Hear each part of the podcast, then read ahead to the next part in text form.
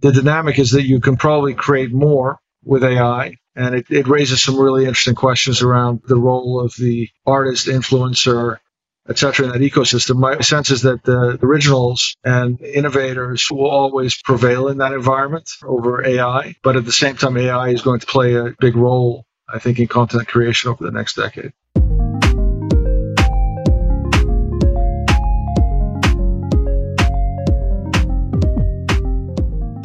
Welcome to LionTree's 2023 Outlook Series.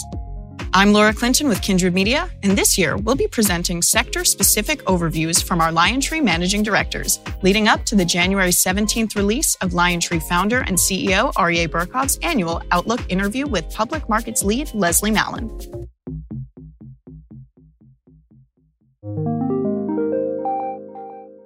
We are here with Antal Runaboom, a managing director in our LionTree San Francisco office, where he helps lead our technology, investment banking, and M&A effort.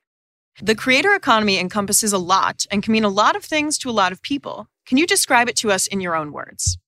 There are many types of creators from photographers to artists to musicians and singers, designers, makers, coders, game developers, and the like. And so when we think about creator economy, it's both the technologies that make it easier for these different types of creators to create their best designs and, and best outputs. And then at the same time, it's the platforms that help them reach their customers and, and, audiences. So as we think about the ecosystem, there's a lot of people in the world that are in many fashions creative in a way.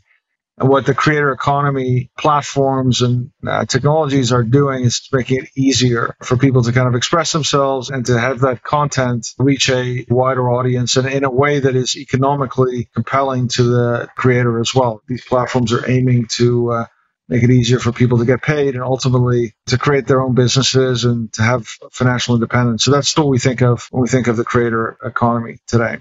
And the creator economy has sustained its growth in recent years. How did you see the landscape mature and change in 2022? So in 2020 and 21, there was a lot of, I would say, hype around the creator economy. And you saw it manifest itself through a lot of positive momentum on platforms like TikTok and Instagram and others. What's been interesting about the creator economy this year is some of the hype around companies and valuations has basically leveled off to a degree, although there are exceptions. But there's been more focus on innovation and making it easier for different types of content to be created. So, for example, I do think this year was a, an even bigger year in video and in um, image-based creation than, than last year. We've seen a number of companies, you know, really innovate their solutions to make it easier for creators to excel in those areas. And do you have, I guess, a personal favorite platform of distribution that you see many creators having successes on? Is that TikTok, Pinterest? It depends. I mean, I've been using a lot of image and video creation apps myself. So those are, for me personally, interesting on the tech side. And then distribution wise, it really depends on your demographic. I'm, I'm still a little bit older school, so I still use Instagram and Facebook, but others, my kids, use a whole host of other platforms. One that I've been hearing about a lot recently in, in their demographic is BeReal. How are you seeing social platforms compensating creators for the time and energy that they're putting into these platforms? And how do you see that evolving over time? I think what's been interesting is that, you know, historically we've seen platforms like, like Patreon make it easier for creators to monetize across multiple platforms. There's newer versions of this as well many of the successful creator economy platforms have figured out ways to compensate the top creators. That could be through rev shares, it can be through portions of subscription revenue. I'm thinking of players like a Webtoon, right, who uses ad rev shares for their top creators and helps them monetize that way. I think of players like a Skillshare in the learning space where creators end up with a portion of the subscription revenue. And you can also stretch that onwards to people pitching products and participating in e-commerce driven revenue outcomes as well. So it, d- it depends a little bit on the platform. Do you see the creator economy continuing to trend in a decentralized direction, or is this more of a gold rush? I think we continue to be on a path towards decentralization. This is something that's enabled by the internet and the web and mobile and the cloud. It's increasingly easier if you're good at something to be able to, to reach an audience globally without having to be part of a business think of over the years people beginning to build businesses of their own on eBay and Etsy, uh, businesses that they couldn't have built in a local economy, but that they've been able to build on a global economy because of the platforms. And how do you see the battle for consumer attention between platforms changing over the next year? What will these platforms need to do to retain consumers and creators? I do think platforms need to continue to innovate. That can mean a number of different things. If the goal is to sell something, right, it can be making it easier to advertise and sell a product on a platform. So one click shopping, that's something that the major social platforms already facilitate and enable. But I, I do think that there is a ongoing and consistent battle around what the, the most popular and favorable applications are and where people congregate. And so recently, obviously, the pendulum has swung away from more um, mature platforms like Facebook to Instagram and TikTok. There will continue to be this dynamic where new platforms can emerge. I struggle a little bit to think that new major platforms can emerge to displace them, but we'll see how that all evolves, particularly as we think about new formats, including the metaverse. You spend a lot of time thinking about AI, particularly as it relates to creators. Is AI a friend or a foe to the creator economy? This is a great question, and probably the question that's been burning on people's minds over the last couple of months as we've seen more generative AI come out in the content arena, right? We've all sort of heard of OpenAI, and then since this summer, we've heard of Stability and Stable Diffusion. And what's obviously happening is these platforms are ingesting a ton of content to then predict and create new content. That plays into anyone that is looking for kind of a unique image. They might rely on AI instead of an individual photographer in the future to capture the image that they want for a marketing campaign or for something else. And that does have an impact actually on creators as I think about this, it doesn't take away the very innovative and original creators, but it makes it hard to play in the mass market as a creator. We've had conversations around AI. Right now, it's about text creation, image creation, but it's going to, over the next couple of years and into the next decade, play a much bigger role in all sorts of content creation.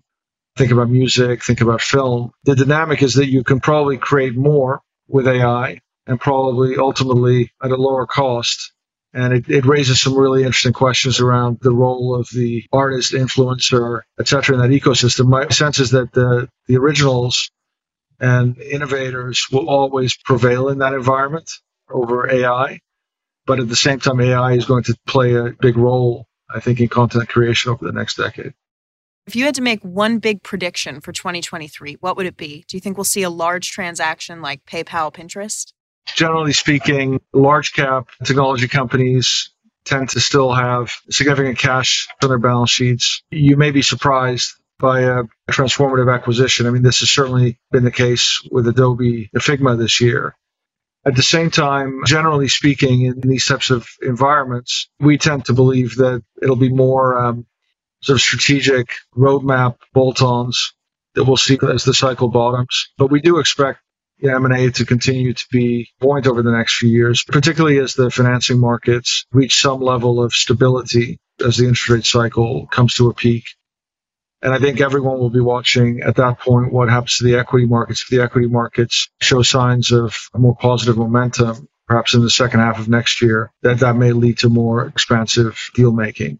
The reason why some of the deals in the last two years haven't worked is because they took these companies perhaps too far into new areas. The shareholders were less interested in exposure around. They were looking for companies to focus on their core businesses as the market cycled downwards. I think that's still the environment we're in, but we'll, we'll see how things uh, evolve into the second half of next year. Certainly, yeah. I'm thinking of in Aryeh's year end letter talking about this concept of growing down and scaling back to focus on these core business offerings and that being a major priority, I think, in every industry for 2023. Yeah. We're also in an environment where earnings cash flow matter again. And as a result of that, companies will look for strategic fits, but also will be focused on ensuring that the economics of a deal makes sense. What platform do you use the most on social media and who do you follow? Interestingly enough, I probably spend most time on social media on Twitter. And it's not following individuals, but it's following news cycles around events that are interesting, whether it's the World Cup, big events in politics, etc. I still think it's a very interesting platform to hear lots of opinions on. It'll be interesting to see how Twitter evolves in the year ahead. We asked OpenAI to define the creator economy in the style of a 1920s gangster, and it said, You might say that the creator economy is a racket where savvy content creators are able to muscle their way to the top and make a heap of money by sharing their talent and creativity with the world. Would you agree with this description? And do you consider yourself to be sort of a deal making gangster? I'm not going to go there. but the description for the creator economy is it's a little on the edge, but it might be right. I do think you have a lot of competition in that world of influencers and creators. I think you always have to be on the, the cutting edge. So I do think there's something to the description. Thanks again for listening. Be sure to tune back in on January 17th to hear LionTree founder and CEO Aryeh Bourkoff's annual Outlook interview with public markets lead Leslie Mallon. Available everywhere podcasts are found.